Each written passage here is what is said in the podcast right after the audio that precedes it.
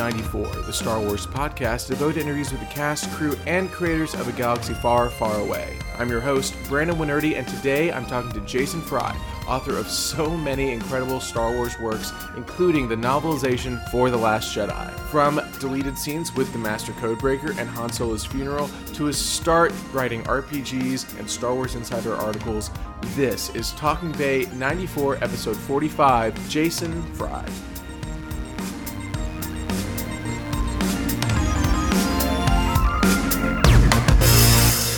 All right, today I'm joined by uh, Mr. Jason Fry, uh, author extraordinaire and, and full of incredible Star Wars stories. Mr. Fry, thank you so much for, for joining us. Thanks for having me. This is a treat. Looking forward to it.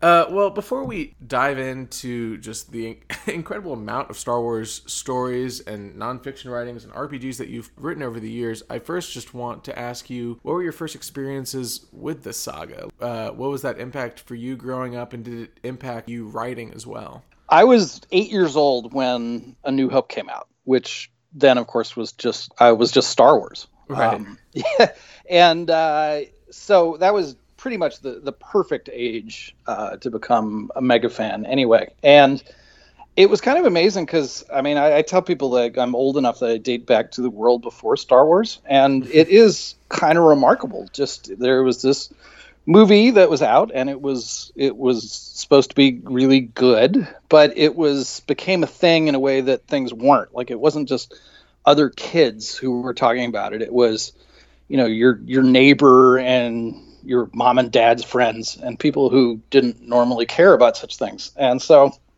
it was just kind of extraordinary. And for me i say without exaggeration that it changed my life because i had always been a kid who wanted to tell stories and um, was really interested in how stories worked. And loved space fantasy, though I didn't know that's what it was called then, and fantasy and sci-fi and everything else. And I had wanted to do all these things, but I hadn't really grasped that there could be stories like that that were hmm. super cool and super exciting and amazing and had all these great effects, etc., but also had this depth to them. There, you could sense they were about um, something weightier, that there was something going on underneath all the excitement um, mm-hmm. that meant something more. Now, did I know all that as an eight-year-old? No, of course not. But even at eight, you know, we've we've read, seen a lot of stories, and we have a better understanding of how they work than we might think.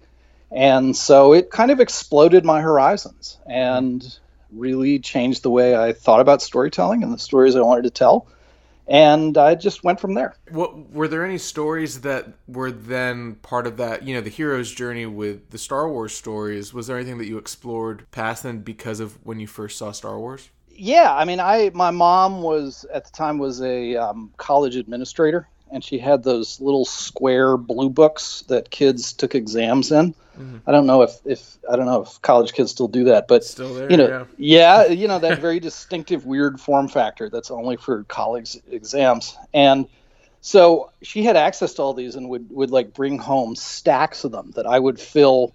You know, I'd, I'd take one of these blue books and write like, you know, the so and so epic saga, blah blah blah, one in the right corner and I'd fill like you know 20, 30 of them in longhand, and then right.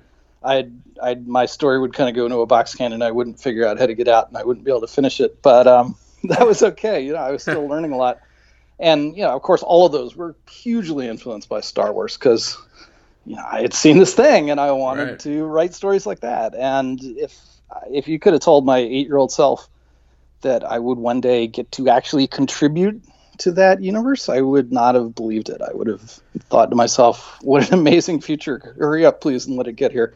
and uh, I never let myself forget that. I I pinch myself every day that this is something I wanted to do as a kid because I loved it and I actually got to do it, and I've been incredibly lucky. And if I ever forget that, shame on me. Uh, what was then the step from going as a kid wanting to be a writer and wanting to play in this kind of sandbox to then actually becoming a professional writer? What were your your steps, whether through school or through initial jobs, to get there? Uh, I I wanted to be a writer, but I knew that it's a hard task to write the great American novel when you're like 22 and immediately mm-hmm. become one and get to do that your whole life. I tried it and actually wrote a pretty good literary novel, which never got published. Um, so it, it, didn't work. Um, so I, I, knew that was tough, and that was okay with me because I just wanted to write for a living, and I didn't mm-hmm. particularly mm-hmm. care how. And the best way I could do that and actually make a living was to go into journalism. And I wound up, I spent nearly 13 years at the Wall Street Journal uh, mm-hmm. working for their online arm, doing, you know, editing, writing, columns, you name it. And that gave me the professional track record to uh, assure editors um, with some of the Lucasfilm licensees that I could do this work, I could be on time, I could right. be accurate, etc. Um, as someone who's been an editor myself, that is the biggest thing in a project is just will is this person does this person know what they're doing are they reliable will they get it mm-hmm. done will they play well with others and that far more than your fandom bona fides is what gets you a shot Right. Um, so even though that wasn't Star Wars, wasn't fiction, wasn't anything else, it was the professional track record uh, that I would need.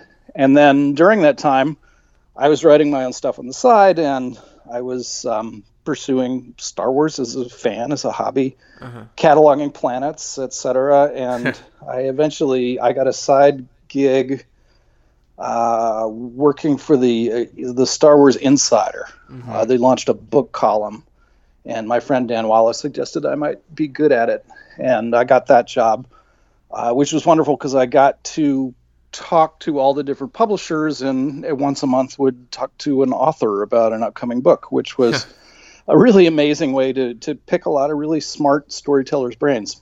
Right. Um, so yeah, and I was doing I was doing kind of anything I could. I actually got vetted by Lucasfilm to write something for the Star Wars Adventure Journal, uh, the old West End Games book, and then uh, West End Games, which was actually a lot of people don't know this. It was actually like this weird offshoot of a shoe company, uh-huh. and the shoe business got in trouble.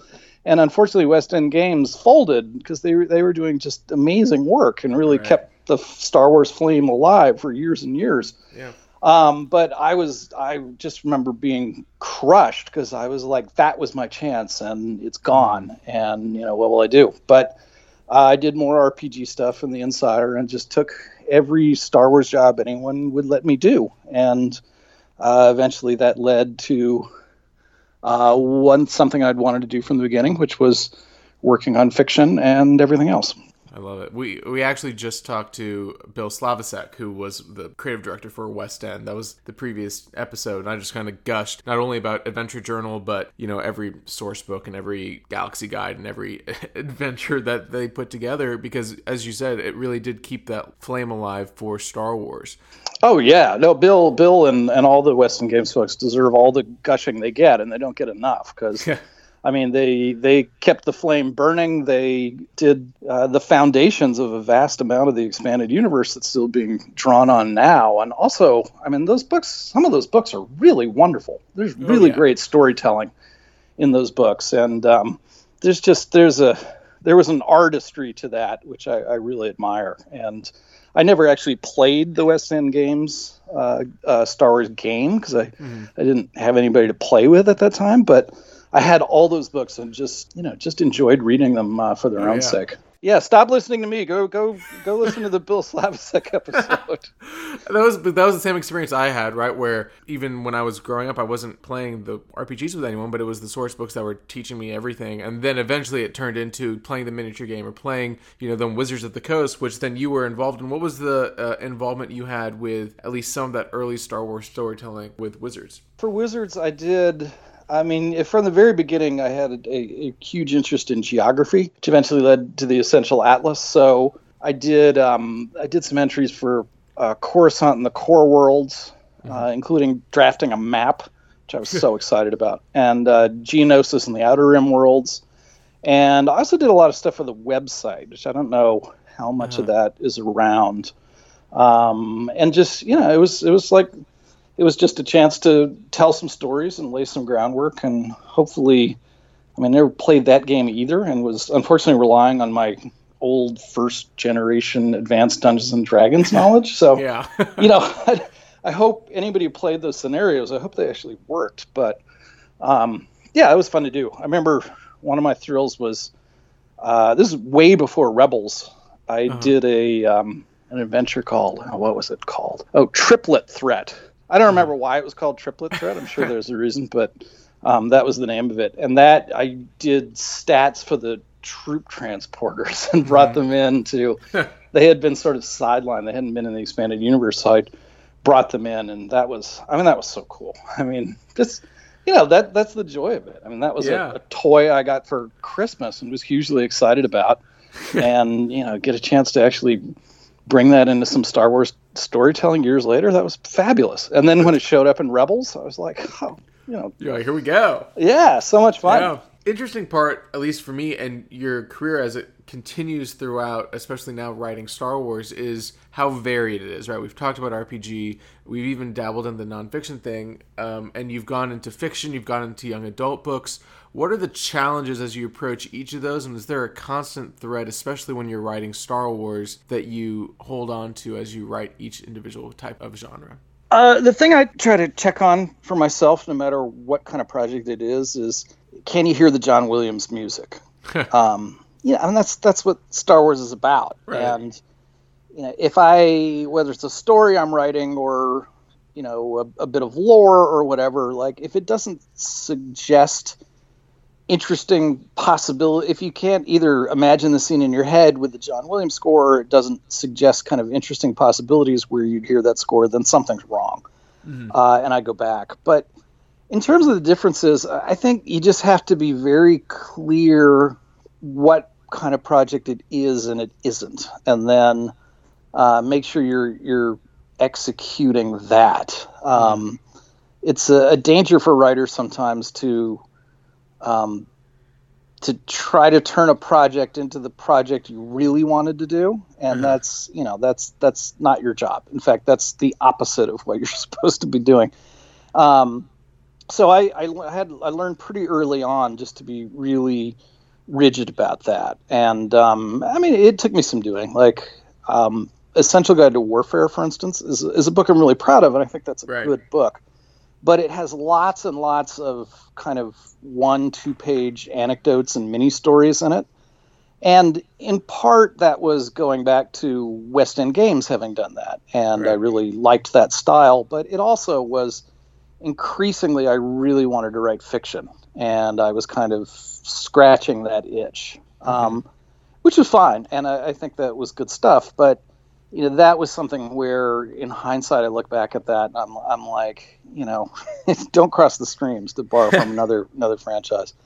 Um, but I, one thing is, you know, I, I don't mean to make it sound like I've you know leveled up to fiction or anything like right. that or adult fiction. Like I really love I love writing lore. I love I love writing for kids. I love writing adult stuff. Um, and honestly, being able to write a lot of different things uh, is really energizing. Like if I have two Star Wars projects at once, which has happened in the past, but they're fairly different, then I can kind of, you know, I can kind of use them like a seesaw to recharge myself, which is uh, which is pretty neat. One of the things that I, I really love, and, and you've kind of touched on it now, which is you've started in your writing of Star Wars with wizards and with nonfiction writing, and then it moved into these, in my opinion, the modern source books, right? Whether it's the Essential Guide to Warfare or the Atlas or the visual dictionaries, and then moving even into the cross sections, right? These are accessible, public facing West End game source books, really, hmm, for this yeah. modern era of, of Star Wars. Uh, what is it like putting one of those together? I mean, we can use one for an example. Like, if you want to just say Force Awakens, incredible cross sections, what is that process like for you as a writer, especially for something that is also so visual for people? Um, well, one, yeah, the cross sections books are, are, a really interesting challenge, um, which, which I'm, I'm happy to talk about. But an overall note is that one thing I think about a lot is you think about that book being picked up in a bookstore by a casual fan or somebody who's buying it for somebody else, and you know, for something like like a DK like book like that. I mean, one of DK's uh, secret ingredients is their design is so good that there's a huge amount of information um, in DK books, but it it's it's accessible. It doesn't overwhelm you. It kind of draws you in, and that that's something I think about a lot. Is um, a casual fan has to be able to pick a random page of a book like that and find something they recognize and something that draws them in and makes them want to engage more um, instead of feeling like you know they just walked into like the AP test for Star Wars and sure. you know are, are, told they're not worthy. I, I think about that right. all the time. I mean, this you know I was eight years old when I became a Star Wars fan. There are you know thousands and thousands and thousands of Star Wars fans who didn't have that chance because they arrived later, and so there it's always somebody's first day. And right. I really hope that anything I write is welcoming to them. Um, and gives them a chance to then want to explore this kind of amazing fictional world. Um, so that's something I think about a lot, and yeah. that the whole, you know, I say all the time that as an author, you're the one who gets your name on the book, but that's really, really pretty unfair, mm-hmm. considering how many people uh, do so much hard work to make that possible. From your, yeah. you know, editors, copy editors, designers, uh, marketers, um, you name it. Um, and that's true working with any of the licensees and with Lucasfilm. Is you've got a really good team there uh, to help you out. Um, you have to be smart enough to listen. That's always true yeah. uh, as an author. But there's you're working with a pretty great net. Um, for the cross sections book specifically, I mean they're kind of an interesting beast. I would think a lot about book like that. You you have the annos, the annotations for the artwork. Um, you've got kind of the data file uh, for the ship, whatever it is, and then beyond that, you're to have like five or six little paragraphs, and they are really pretty little. Uh-huh. Um, so one thing I, w- I would think about a lot and brainstorm and kind of iterate over and over again was um, that space is so small that you cannot get away with putting two ideas in one paragraph. Uh-huh. You're going to muddle up both of them.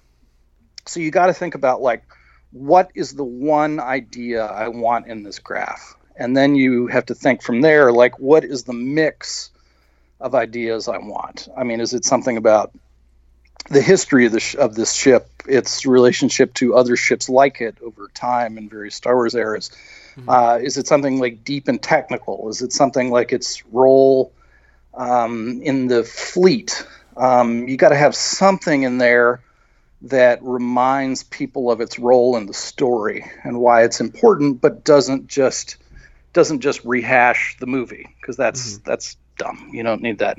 And then so you got to think about that. Um, and then you also, but then you have to step back again and think about the overall book. Like, are you hitting the same things too often? Mm-hmm. Um, you know, is there like a um, how this things function in the first order fleet? Does that show up like eight times? um, things like that. And right. you know, contrarily, is there something you missed? So that's one thing I love about those books is it's kind of an interesting puzzle, and you have to. It's a combination of kind of uh, sinking into the story and figuring out like what moves you and what's exciting to tell, and then also, you know, kind of stepping back pretty rigorously and figuring out, you know, are you executing against all those things you have to do? So uh, it's a lot of fun. Um, yeah, it's interesting. I, I I had written probably you know three of them before I ever realized that I thought about it like that and was able to articulate it. But uh, but uh, yeah, yeah, it's uh, those are fun challenges as an author. Exactly. Well, speaking of the the new movies, one of my favorite books from the Disney era has been uh, your novelization of The Last Jedi. What was that process like? First, getting that call, and then working with Ryan and, and making sure that the early drafts of that story were coming through throughout your novelization? Uh, yeah, I mean, the, well, the first thing I had to do was keep quiet about it. Um, huh. I don't remember when I was told that I was going to get to do it, but it was like way before right. uh, the announcement, and so that was my biggest thing. Like, I mean, they already knew I could keep secrets. I've been a journalist, etc. But still, it was huh. it was hard. I was really yeah. worried I was going to mess up somehow. Um, but I, it was a blast. Um, I mean, it's interesting project for a writer. Right. Uh, one of the first things I told myself was I was like, "This is not your story. This is Ryan's story." And mm. you know, I treated it like Ryan would have written this book himself, um, except he was you know making this gigantic movie and a little right. busy. Um, but that was that was important for me. I I was like, you gotta like, yeah, this is a great opportunity. This is a big responsibility, but you've got to put your ego aside and um, you're you're novelizing. It's Ryan's story, right. and right. you know don't don't get let yourself get in the way of that.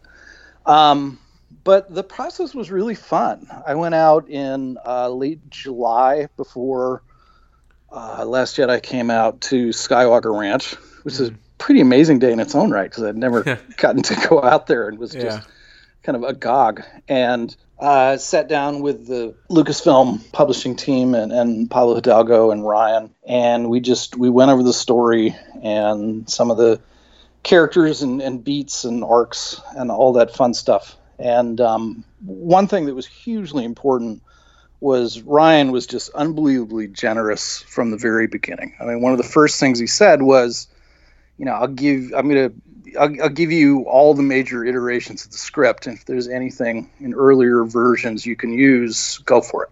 Uh-huh. Um, which is really kind, and a lot of uh, storytellers, filmmakers, um, wouldn't have done that, and would have been perfectly in their rights to keep that stuff back. But I mean, he was super helpful from the very beginning. Um, it was, and it was interesting. You know, he gave me his email address, said, you know, if you're ever stuck or need anything, just email me. Mm-hmm. And I didn't um, for a couple reasons. One was that uh, the script was so good in ways that scripts often aren't at taking you into the characters' heads and letting you know what they're thinking, kind of where they are emotionally, uh, which is a lot of what a novelization can do that's harder to do on screen. And so that was a huge help. And I, I already had that for a lot of moments right. um, where I might have asked. Um, and also, I was just like, I mean, when I sat down with Ryan, they were still he was still working on some sound stuff, but the movie was yeah. basically done. And right. I was like, I was like, oh my goodness, he gave me his email, but I mean, the man deserves to lie on a beach or something. Yeah. like, yeah. I was like, leave him alone. He just yeah. made a Star War. Um, so I really, I didn't, I didn't bug him, uh, but you know, that was another thing. Like, I mean, the option was there. So yeah, yeah he was just, I mean, he was terrific. I, I can't say enough about how kind he was to me um, in that process.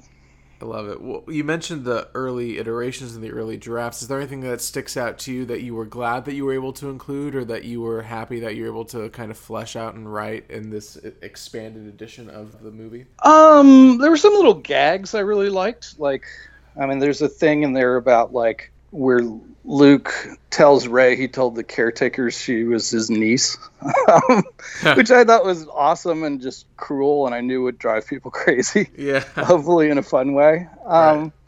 Yeah, there were things like that that I really liked. Um, the most interesting one was actually actually didn't happen. There was a re- there was an earlier version of the uh, Master Codebreaker subplot mm-hmm. which wound up with um, with Rose and Finn and the Master Codebreaker like running over roofs in Canto Bight, kind of to catch a thief style, and they uh-huh. all get. But the Master Codebreaker like immediately gets like zapped, and, oh, like thrown into it. a net, and um, and then you know Rose and Finn are kind of uh, kind of stuck, and so it's the same kind of record scratch moment that you right. get in the movie, but with a whole different yeah. um, different setup.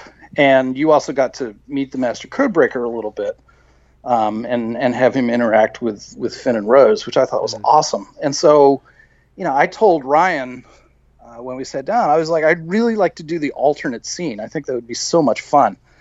Um, and I admit, I was like, I knew it would just blow people's minds at like Wikipedia and everywhere else if the novelization yeah. had a completely yeah. different scene and he was up for it and we wrote it that way and literally in like the last two days where it was possible to do anything with the novelization uh, it was decided that we we that was going too far and we shouldn't do that and we yeah. would and we should change it back which in hindsight I, I think was correct. It was pushing um, pushing a novelization out of kind of what I said a little mm-hmm. too much.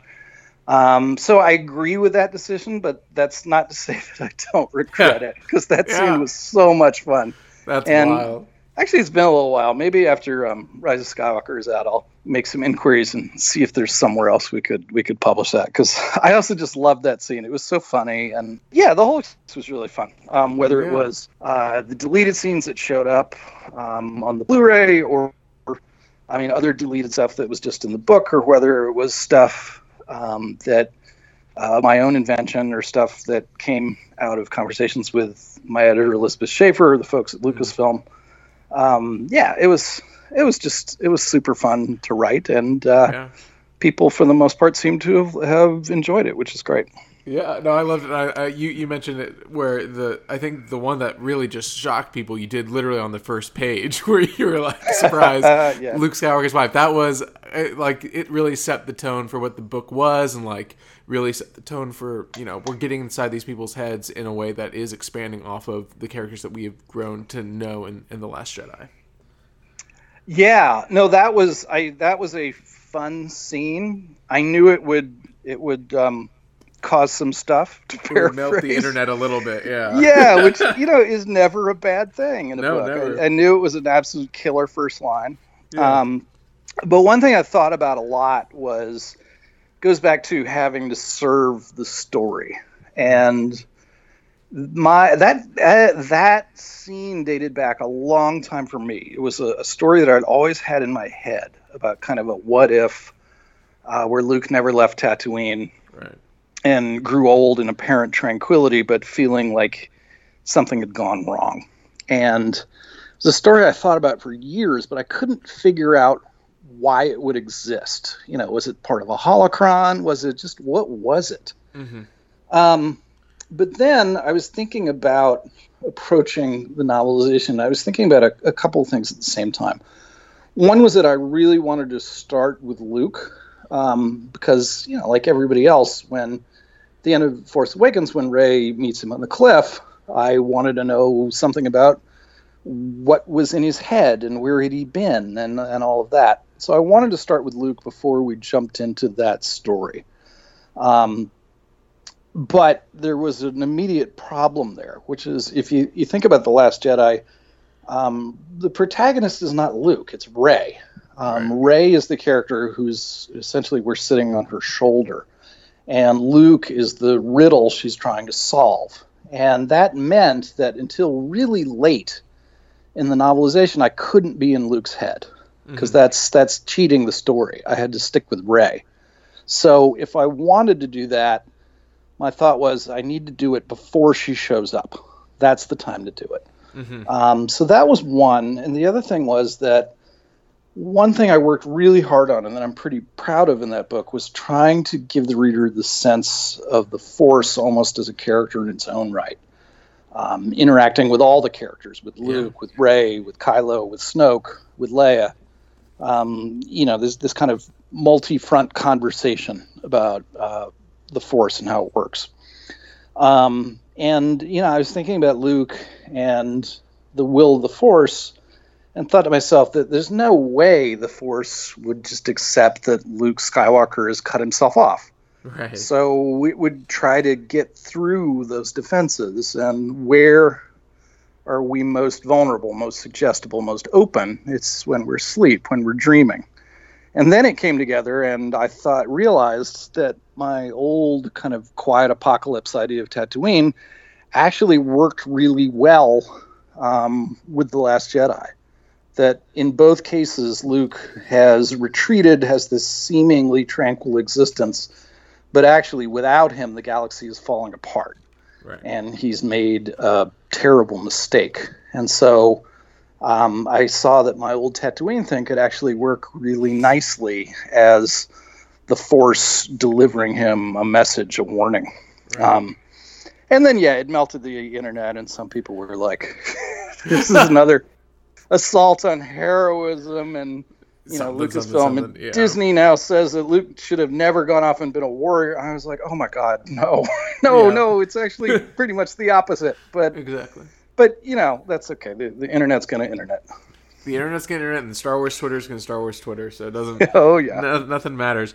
I don't want to keep talking about lead scenes, but one that really stuck with me, uh, just because again, legacy character and and the stories that are being told was was Han's funeral, and the way that you told it was amazing. And I, I still c- keep thinking about like the little Endor figurine that Han whittles, you know, like just these little details that you've interspread throughout the novel, really adding context and and clarity to a lot of the characters that we've kind of grown to love and know throughout the years. What was that like writing literally a scene that no one has had to write before, which is the, the funeral of Han Solo.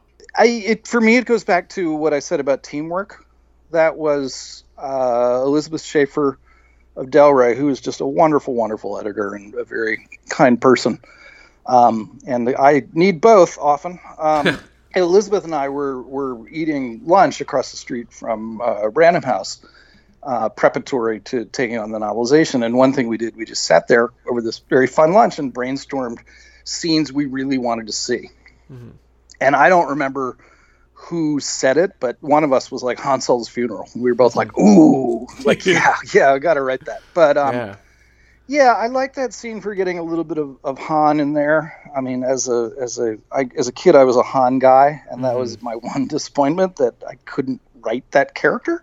Right. Um, but also, I think that's a really, I, am proud of that scene as an emotional scene for Leia. Um, I, am I'm, I'm proud in general of my work on Leia uh, in that book. I thought that scene really got to um, something that I think is essentially tragic about her, in that you know she has spent um, her whole life just being who other people, the galaxy, uh, being who the galaxy needs her to be and what mm-hmm. is the cost to her personally in her private moments. And I thought that scene as a kind of um, something she doesn't want to do as as kind of you know forcing her private grief out into a public display.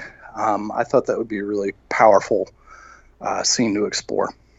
Yeah, I, and really, the exploration you did of Leia's character in the book really still sticks out to me. Whether it's just the small moments of her, you know, reaching out to the Force, her and Chewbacca at the end of the novel, right? Really just highlighting not only Princess Leia, but you know Carrie and the portrayal of that throughout was a really nice touch to the whole book itself. Oh, thank you. Yeah, but I mean teamwork again. The yeah. that last scene with Leia and Chewie, that's a lot of people's favorite scene in the book, and it mm-hmm. might be mine. Uh, that scene didn't exist uh, a week before we wrapped the manuscript. Wow. Um, Lucasfilm uh, emailed uh, me and Elizabeth, and they were like, they were like, "Can you guys jump on a, a call? We want to."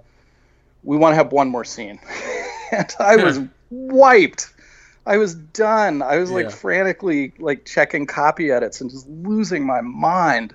and I was like, "You have got to be kidding me!" I just, I was like, "No, no, it's not possible."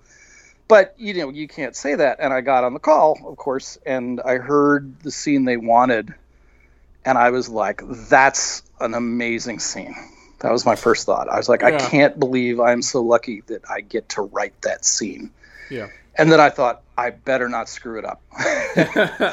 but again, like, you know, that that's a lot of people's favorite scene in the book, and I get a lot of credit for it, which is very nice, but I didn't think of it. It would not have existed without um, uh, Jen Heddle and Mike Siglain at Lucasfilm yeah. thinking of it and wanting it and telling us. So you know, as a once again, you know, I get my name on the book and that's great, but that scene wouldn't have existed without them. You're obviously very inspired by Star Wars, and you've then made that into your own IP, the Jupiter Pirates. Maybe to the people listening, like, where can they read it? What is it? What's the hook? And and, and, and what's been that process like for you creating a whole new world? Yeah, uh, Jupiter Pirates is my own uh, young adult space fantasy. Don't yet let the young adult part throw you. I think it works for readers 8 to 80, or at least I hope so. Uh-huh. Um, it's set in the 29th century in a galaxy not so far, far away, um, around the uh, the moons of Jupiter. Um, and uh, the moons of Jupiter are independent. Earth is still the dominant economic political force in the solar system. Um, so there's an interesting tension there, but it's really it follows a single family. Uh, they w- were space pirates once; they're now privateers because piracy has officially been outlawed and cracked down on. Um, the mother is the captain of the family's starship. The father is the first mate, and the three kids, uh, Tycho, Yana, and Carlo, are midshipmen. And that means they have to cooperate and work together uh, as crew members to keep each other alive.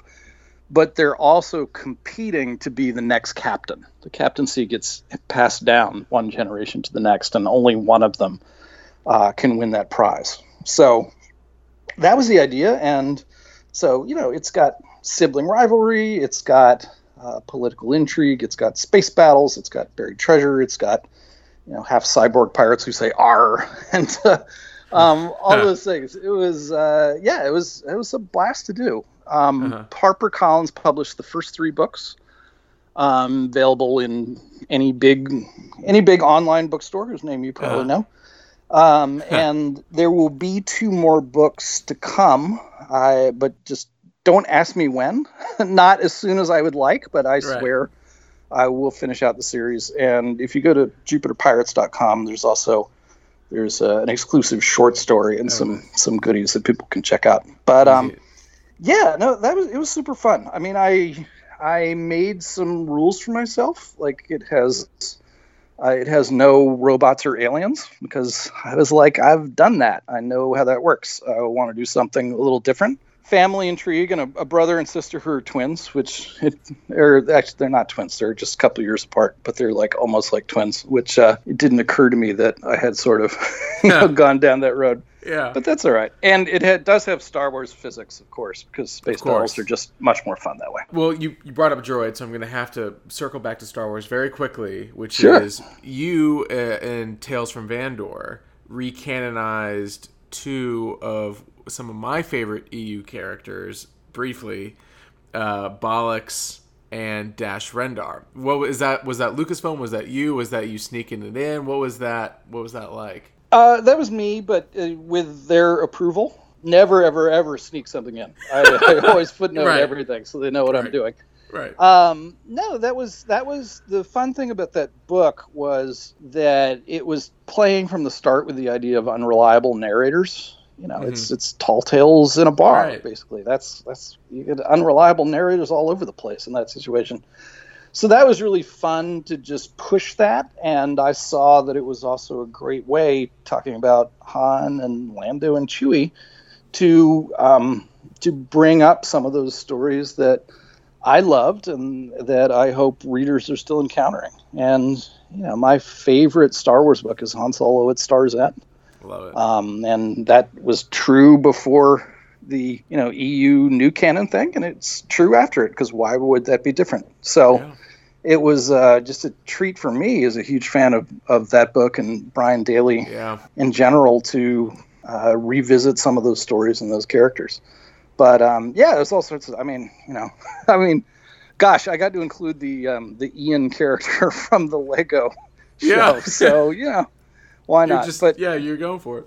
Yeah, no, that that that story was uh, that was a lot of fun to work on, and the uh, I love the art. But um, yes, Studio Fun makes great books, but uh, they're they're really fun to work with. And then another another instance of Jason Fry melting Star Wars Twitter for a day, right? That was I think I was at work and someone was like Dash Rendar's canon. I was like, oh fuck, okay, uh, uh, what are we gonna do? Like. Yeah, you know, I say I, I do I do sneak stuff in for readers, not yeah. for Lucasfilm. That way you get in trouble, but for yeah. readers, sure. Yeah, yeah, yeah. And there's some still some little Easter egg bombs that have never gone off, but they will one day. yeah, um, someone's gonna find them. well, the next Star Wars book that you have coming out is the Galactic Explorer's Guide in November, I believe, and it's described as a fact-packed book plus app interactive guide. What is that going to be like, and what can we expect from the Galactic Explorer's Guide? Um, I don't really know how the book interacts with the app. I'm really excited to see that, but the idea is that you the the book kind of stands alone as its own fun narrative to go through, and then um, there's another level of kind of, of storytelling and intrigue uh, that you access through the app, which I was really excited about because I'd never done that, and it sounded like a really interesting challenge for how to tell a story. So we'll see uh, how that works. Um, yeah, the Galactic Explorer's Guide is not the Essential Atlas 2.0. Some mm. people thought that at the beginning. Um, and hey, if we get to that point, doing Essential Atlas 2.0 would be really, really fun. Yeah. Um, my hand would be up really high. But that's not what this book is. Um, it does take you to a whole bunch of worlds and talk about them. There's cool lore and a lot of fun stuff. Um, there's also there's a great droid character I got to. Uh, well, I think he's great. There's a droid character I got to invent for it. Uh, I'm really, uh, I really had fun writing him, and I hope people will enjoy reading him. So uh, we will see that. But yeah, that comes out in November from Carlton, and uh, excited to talk about it more once it's actually out there. Yeah, I'm excited too. And really, you, you got me already with on the cover. There's the pod racing logo from like the 1999 marketing campaign for Phantom Menace. so uh, I'm all in. Cool. All right, one one satisfied customer. Well, one one customer we can satisfy if I if I do my job. That's right. that's a good start. Uh, well, Mr. Fry, thank you so much for your time, uh, and we'll talk soon. All right, thanks so much for having me. I really appreciate it.